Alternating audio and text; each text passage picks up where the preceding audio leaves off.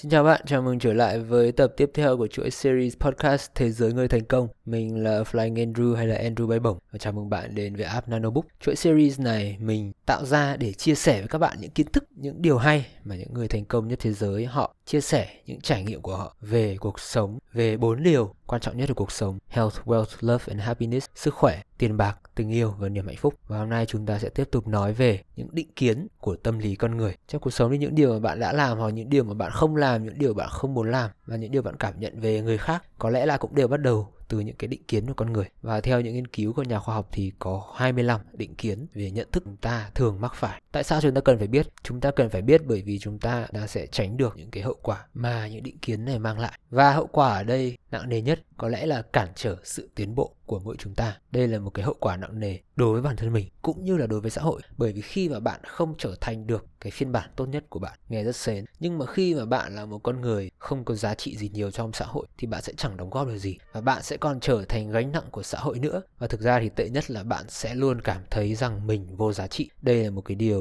mình nghĩ rằng không ai muốn trải qua. Đây là mình ví dụ cho các bạn là mọi người đi học hoặc đi làm thường than rằng công việc của mình quá khó, làm sao có thể hoàn thành được? Đây là điều mình học được sau khi mình đọc những cái nghiên cứu của những người thành công rồi bởi vì những người thành công họ làm được những thứ mà người khác không làm được. Khi mà người khác nghĩ rằng những điều này là không thể, thì họ sẽ không làm. Còn những người nghĩ rằng những điều này là có thể, thì họ sẽ làm. Trước khi con người đặt chân lên mặt trăng, thì chẳng ai đặt chân được lên mặt trăng cả. Và nó đã từng là một công việc impossible, bất khả thi cho đến khi nó được thực hiện, tất cả những nhà khoa học nổi tiếng nhất thế giới, tất cả những nhà nghiên cứu, những nhà vật lý và rất nhiều rất nhiều tỷ đô được chi ra và hàng chục, hàng trăm và có thể nói là hàng nghìn năm nghiên cứu nhân loại đặt chân được lên mặt trăng thì đó là một điều khó. Những công nghệ mới, những công nghệ siêu tân tiến, đấy là một điều khó. Còn hầu hết với những công việc mà chúng ta đang làm ở đây, khi bạn so sánh theo một hướng như thế thì chẳng có gì khó cả. Việc bạn thức dậy mỗi sáng sớm hơn một chút chẳng có gì là khó cả. Việc bạn thức đêm một chút để hoàn thành một cái video hoặc là tìm hiểu thêm một chút trên mạng để hoàn thành công việc của mình thì chẳng có gì là khó cả so với thành tựu khoa học là đặt chân lên mặt trăng của con người. Và muôn vàn những thành tựu y học khủng khiếp khác. Thì khi mà bạn nhìn ra như thế thì bạn sẽ thấy rằng là tất cả những điều bạn làm chẳng có gì là quá khó. Khi mà bạn có một góc nhìn như thế thì bạn sẽ cảm thấy rằng công việc của bạn thực sự là đang rất có lợi cho bạn. Và cuộc sống khi mà bạn nhìn về cái góc nhìn gratitude, về lòng biết ơn thì bạn có thể nghĩ rằng là, ôi, mình thiếu cái này, mình thiếu cái nọ, cuộc đời mình khổ thế này, khổ thế nọ. Nhưng bạn so sánh mình với những người mà nghèo khổ hơn mình. Bạn sẽ thấy rằng cuộc sống của bạn còn quá may mắn. Bạn còn đủ tay đủ chân là bạn may mắn. Bạn có một cái điện thoại, một cái laptop kết nối với mạng internet là bạn may mắn. Bạn không phải chăm nuôi những thành viên trong gia đình bị bệnh tật thì đấy là một điều may mắn. Và bạn may mắn như thế thì bạn còn phàn nàn gì nữa. Những người không có tay có chân, họ ước thương như bạn. Họ ước được cầm nắm đồ vật như một người bình thường. Họ ước được lao động như một người bình thường. Và vì thế việc bạn phàn nàn ở đây là quá lố bịch nếu bạn so sánh với những thứ mà những người khác không có. Ví dụ như là bạn muốn có một mục tiêu làm giàu bạn muốn là khi về già bạn sẽ có uh, theo những cái cuốn sách mình đọc thì tưởng tính tiền đô. Bạn ước là khi bạn về già bạn về hưu là bạn là một triệu phú tiền đô thì làm thế nào để bạn có được một triệu đô khi mà bạn về hưu? Bạn nghĩ rằng triệu đô bây giờ thật là to lớn thật là bất khả thi. Triệu đô tính ra ở việt nam là tầm hai mươi mấy tỷ. Nghĩ rằng nó thật là to nhưng mà bạn thử chia nhỏ nó ra xem bây giờ bạn bao nhiêu tuổi? Ví dụ bạn như mình bạn tầm 26 25 có thể lớn hơn có thể nhỏ hơn một chút. Thế nhưng khi mà bạn chia nó ra từng năm bạn chia nó ra từng ngày bạn phải tiết kiệm bao nhiêu? Bạn dùng những phép toán đơn giản của phép cộng dồn. Và bạn còn biết uh, đầu tư để tiền đúng chỗ? Chia tiền đều ra, không cho hết trứng vào một rổ, thì cái việc đạt được một triệu đô khi mà bạn về hưu là một cái điều hoàn toàn bình thường và tất cả mọi người đều có thể làm được. Bởi vì dựa trên những con số hàng trăm năm của những cái quỹ đầu tư và những cái ờ, chỉ số khác của đồng tiền thì đây là một cái điều hoàn toàn bình thường và làm được đối với tất cả mọi người. Dù ở mức lương tối thiểu, thì đó, khi chúng ta so sánh một cái số tiền một triệu đô bảo wow, hai mươi mấy tỷ, thì là cái định kiến của bạn, cái não bộ của bạn lập tức nó sẽ quay về cái cái bản năng tính toán đơn giản nhất của nó và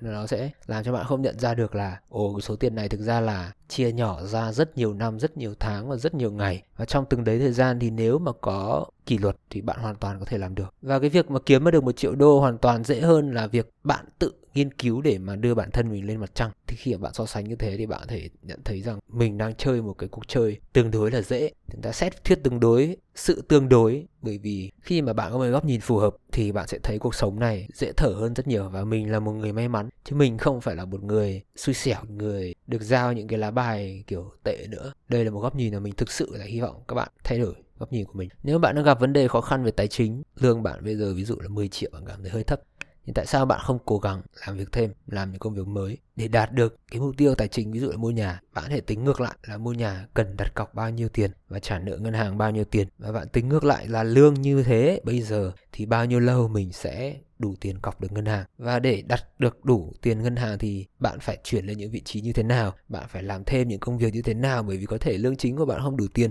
Thì những phép toán như thế khi mà bạn viết ra giấy nó sẽ rõ ràng, nó sẽ trước mặt bạn và bạn có thể viết ra những sự lựa chọn cho mình rằng mình có nên nghỉ việc này không, mình có nên đi bán hàng làm cái kinh doanh của mình không, hay là mình nên làm cả hai cùng một lúc. Đến khi nào mà cái side hustle, cái công việc bên ngoài của mình nó kiếm được nhiều tiền bằng cái công việc chính thì lúc đấy hãy nghỉ việc ờ, về gia đình mình thì rất nhiều lần là bố mẹ thậm chí bây giờ bố mẹ mình vẫn nghĩ rằng mình không có việc làm vì mình không hay đến văn phòng công ty mình mọi người đều làm online. Và thỉnh thoảng mình một tháng có một vài lần thì mình sẽ xuất hiện on set trường phim và mình quay phim.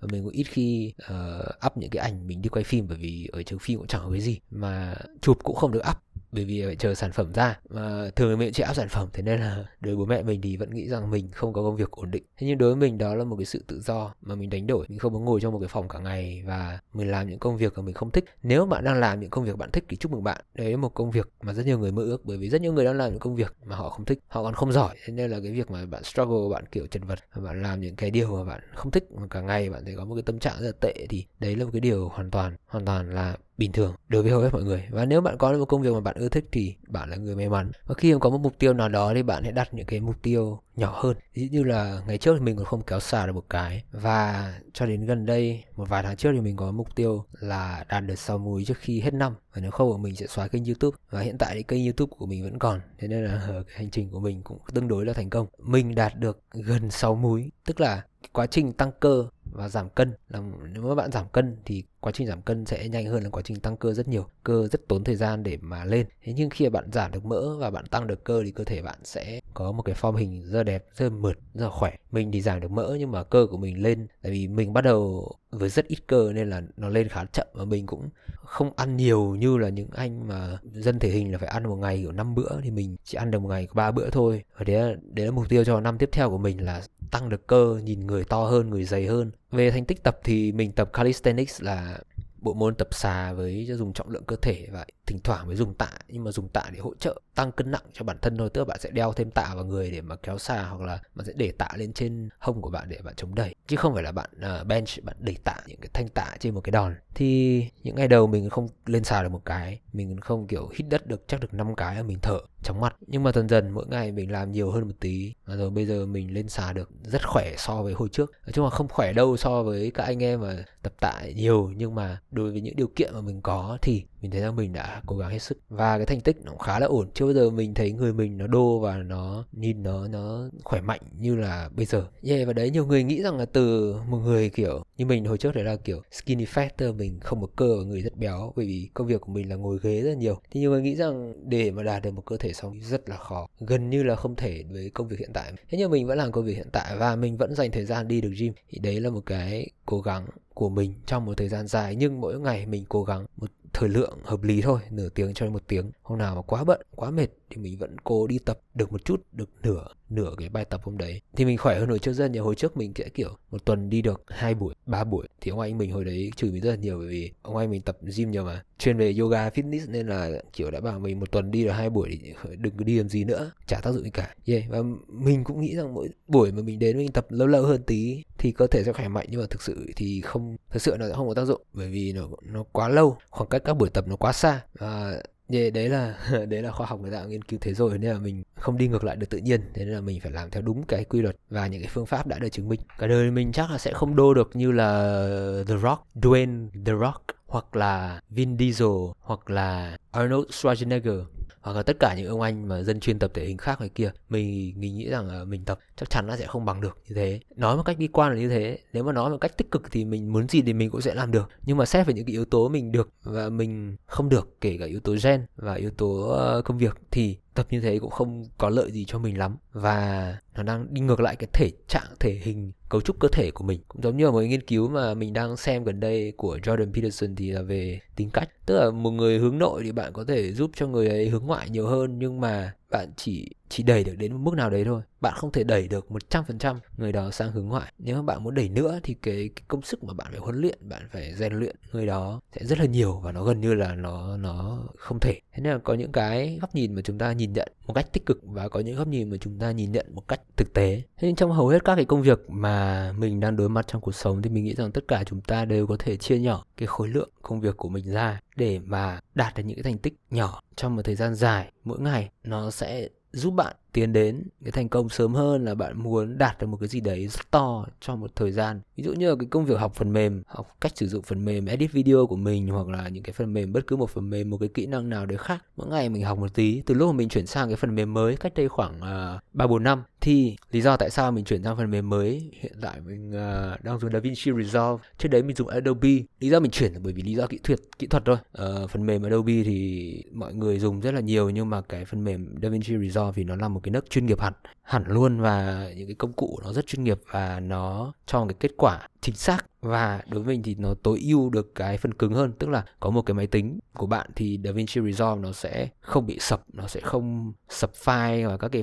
công cụ nó sẽ tốt hơn. Tức là nó làm tốt hơn những cái tác tác tác vụ mà bạn cần đấy yeah. mà mà tính ra theo tiền nó còn rẻ hơn Adobe nữa, thế nên là đó là lý do mình chuyển. Thì thì đối với bất cứ một công việc nào khác thì khi mà bạn chuyển sang một cái môi trường mới, một công việc mới thì bắt đầu rất là khó. Và như mình học thì mình cũng học từ từ từng cái một, chứ không ai có thể học một cái kỹ năng mới mà bùm cái có thể học được ngay. Thì mình dùng song song cả hai phần mềm trong khoảng một năm. Và sau đấy khi mà mình đã học được dần dần từng cái nút một ở trên phần mềm kia thì mình đã chuyển sang hẳn phần mềm DaVinci Resolve của mình và mình dùng đến tận bây giờ phải được 3 năm. Và mình hoàn toàn hài lòng với cái quyết định của mình. Một cái hướng đổi hướng rất là, hồi xưa mình cũng rất là băn khoăn đấy, bởi vì kiểu hồi xưa mình đang khá là thuần thục ở bên này. Thế nhưng mà mất một thời gian để mình thuần thục bên phần mềm mới này. DaVinci Resolve nhưng mà nó cho mình một cái kết quả sản phẩm cực kỳ hay, cực kỳ là tốt. Phải nói là cực kỳ xuất sắc. Và không có một chút nào của công sức để bỏ ra mà nó lãng phí cả. Và đó, khi bạn có một kỹ năng, bạn nhìn những công việc to, những công việc phức tạp mà bạn cắt giảm nó xuống thành những công việc đơn giản hơn thì cuộc sống của bạn sẽ dễ thở hơn rất nhiều. Bạn sẽ nhìn những cái tác vụ mà bạn cần làm thành những cái công việc nhỏ, công việc hàng ngày. Và bạn chỉ cần hoàn thành những công việc hàng ngày đấy là sau khoảng một vài tháng bạn quay lại nhìn, bạn sẽ thấy một chân trời khác biệt. Những mục tiêu mình đặt ra đó, như các bạn hay ờ, nghe tập trước thì mình thường đặt ra những mục tiêu 18 tháng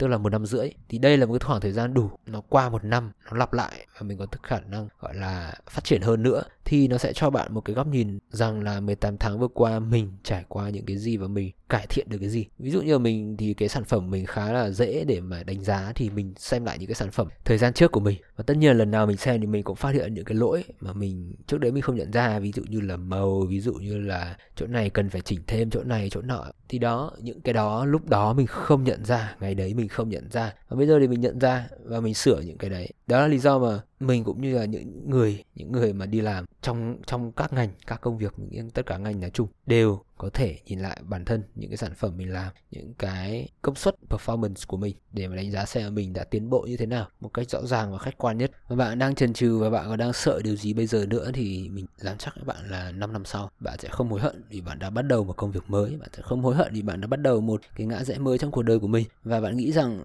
điều này thật là đáng sợ nhưng mà 5 năm sau mình nghĩ rằng có lẽ bạn sẽ cảm ơn bản thân mình vì đã có những sự lựa chọn như thế để mà bây giờ cuộc đời mình đã có một hướng đi khác như cái đợt thuê nhà mình thuê ở Sài Gòn thì mình cũng khá là băn khoăn giữa một khu nhà rất đẹp và một khu nhà rộng nhưng mà rất xa và rẻ hơn rất nhiều. Cuối cùng mình đã chọn cái khu mà đắt hơn, mặc dù diện tích nhỏ hơn. Bởi vì sao? Bởi vì mình là một người thích tổ chức những buổi meeting, party với bạn bè. Và mình hay tổ chức những bữa ăn uống và mình rủ các bạn trong cả những ngành khác nhau của mình đến gặp nhau và để họ kết nối giao lưu với nhau. Và cái việc mà nhà mình ở quá xa thì sẽ ảnh hưởng đến cái lịch trình đi lại của mọi người. Nó khó khăn hơn, nó khó tìm đường hơn, mặc dù rộng hơn cho mình. Nhưng mà mình nhận ra rằng là mình cần phải vượt qua cái sự introvert, cái sự gọi là nội nội tâm của mình để mà mình mình mình đi gặp mọi người, mình giao lưu bạn bè nhiều hơn. Và chính vì thế mà hiện tại bây giờ cái công việc của mình nó mang lại cho mình rất nhiều những lợi ích mà trước đấy mình không nhận ra được. Và cái lợi ích đấy hoàn toàn nó lấp được cái chi phí chênh lệch giữa việc ở một cái khu căn hộ ở xa so ở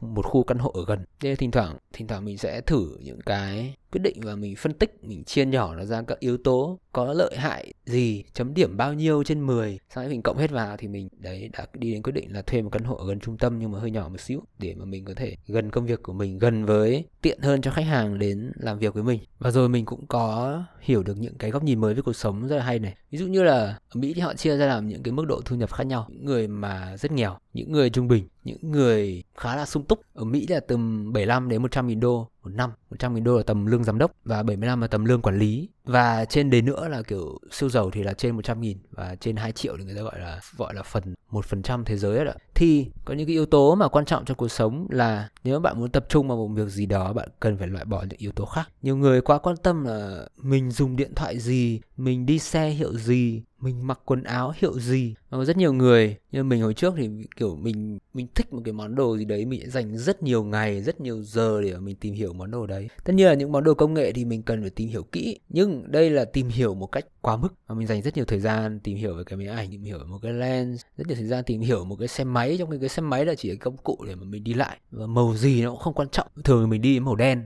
có màu đen là mình sẽ mua luôn màu đen, đỡ về hỏi nhiều. Và thực sự điện thoại gì cũng không ai quan tâm luôn. Bởi vì khi mà người ta muốn làm việc với bạn họ biết kỹ năng của bạn, thì bạn dùng cái điện thoại gì cũng không quan trọng. Người ta gọi điện cho bạn là được, bạn xử lý công việc được là được. Thế nên là nhiều bạn trẻ bây giờ quá chú tâm là, ôi, điện thoại iphone vừa mới ra, tao phải mua cái mới nhất. Ờ điện thoại của tao, cái vỏ không đẹp lắm, tao đi mua một cái vỏ điện thoại. Vân vân vân vân. Xe máy của tao đang hơi cũ của tao ở mua con, một con xe đời mới nhất. Thì đấy là những điều mà bạn không nên tập trung vào, bạn nên dành thời gian vào những việc mà nó ra tiền, nó khiến cho người ta quan tâm. Đấy mới là điều quan trọng. Vì ngày trước mình cũng kiểu ôi sẽ nên mua xe máy nào bây giờ? Và bây giờ mình chả mua xe máy nào cả. Mình tiết kiệm tiền ở tầm 30 tuổi thì có một cái sự tự do tài chính. Mà mình nghĩ rằng lúc đấy những người 30 bình thường họ sẽ không có bởi vì mình sống những cuộc sống nó khổ hơn một chút. Mặc dù là tiền mình kiếm cũng tương đối là ổn. Nó sẽ khổ hơn một chút nhưng mà mình có được cái sự tự do trong tương lai. Đấy điều mình đánh đổi. Trong tương lai mình muốn có kiểu 10 con mây bách trong nhà còn hơn là bây giờ mình có một vài cái xe xa xịn. Đấy là những sự đánh đổi của mình. Và rất nhiều người không sẵn sàng để đánh đổi những điều đó. Ví dụ như cái cái bài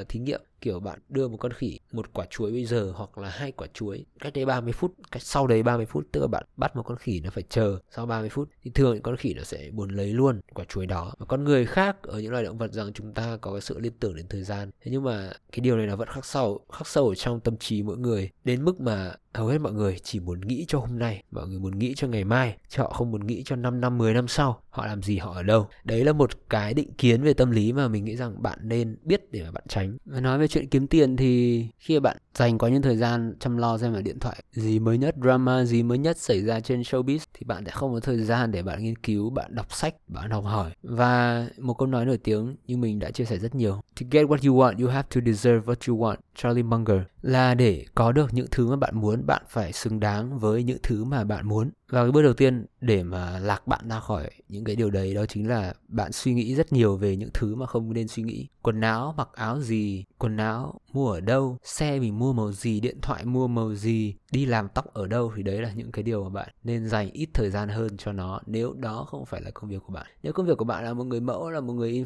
instagram influencer, một người nổi tiếng trên mạng thì đây là những cái ảnh hưởng trực tiếp đến công việc của bạn, là gương mặt của bạn. Thế nên bạn phải tập trung. Còn những người bình thường thì mình nghĩ rằng việc bạn đi một cái xe SH1 hay là một cái xe Vision nó chả khác gì nhau, nó không khác gì nhau. Và bạn biết cái điều gì nó thực sự quan trọng không? Cái điều quan trọng ở đây là công việc của bạn thế nào và bạn có bao nhiêu tiền trong tài khoản. Và bạn có chăm lo được cho gia đình bạn sau này không? Đấy là điều quan trọng. Chứ thực sự một cái SH và một cái xe Vision nó chả khác gì nhau. Nếu mà bạn không bạn không có đủ tiền trong tài khoản, người ta gọi là đú, đi đú. Miền Bắc này hay gọi là đú bẩn. Không biết là miền Nam gọi là gì nhưng mà người ta gọi là những thằng đú bẩn đó, thế nên cho bạn nào mà chuẩn bị mua một con xe mà hơi quá tiền một chút thì mình nghĩ rằng bạn nên giảm xuống để số tiền đấy đi học, đi làm những cái điều mà có ích hơn cho bản thân. Đó, thực sự cuộc sống nhiều khi nó rất là đơn giản, nó phức tạp, nó có những cái quy luật hãy làm cho nó đơn giản đi. Và đây là cũng là mục tiêu của chuỗi podcast của mình. Mình muốn cho mọi thứ trong cuộc sống này, bạn nhìn và bạn hiểu cuộc sống theo một góc khác, một hướng đơn giản hóa. Nó đơn giản nhưng mà không có nghĩa là ai cũng làm được. Bởi vì bạn có thấy là tất cả mọi người đều giàu không? Chắc chắn là mọi người không giàu. Khi mà tất cả mọi người đều giàu thì chẳng ai giàu cả. Bởi vì con người luôn có cái xu hướng là 80% mọi người sẽ làm theo cái hướng bản năng và hướng dễ nhất cho mình. Và 20% còn lại sẽ là mọi người làm theo cái hướng đi ngược lại với bản năng một chút. Làm một cái điều khó hơn nhưng mà sẽ mang lại cái kết quả nhiều hơn hơn và đương nhiên là trong xã hội cân bằng, xã hội bình thường, thì những người lao động nhiều và hiệu quả nhất sẽ là những người có được những cái thành quả lớn nhất. Vậy nên là nếu mà bạn đang ờ, hơi chật vật trong cuộc sống thì hãy đơn giản hóa mọi việc. Hãy chia nó ra tại những cái công việc bạn có thể làm được hàng ngày. Mỗi ngày học một chút, mỗi ngày học một chút. Và mình tin rằng các bạn sẽ rất thành thục nếu mà các bạn theo một cái chủ đề ít nhất một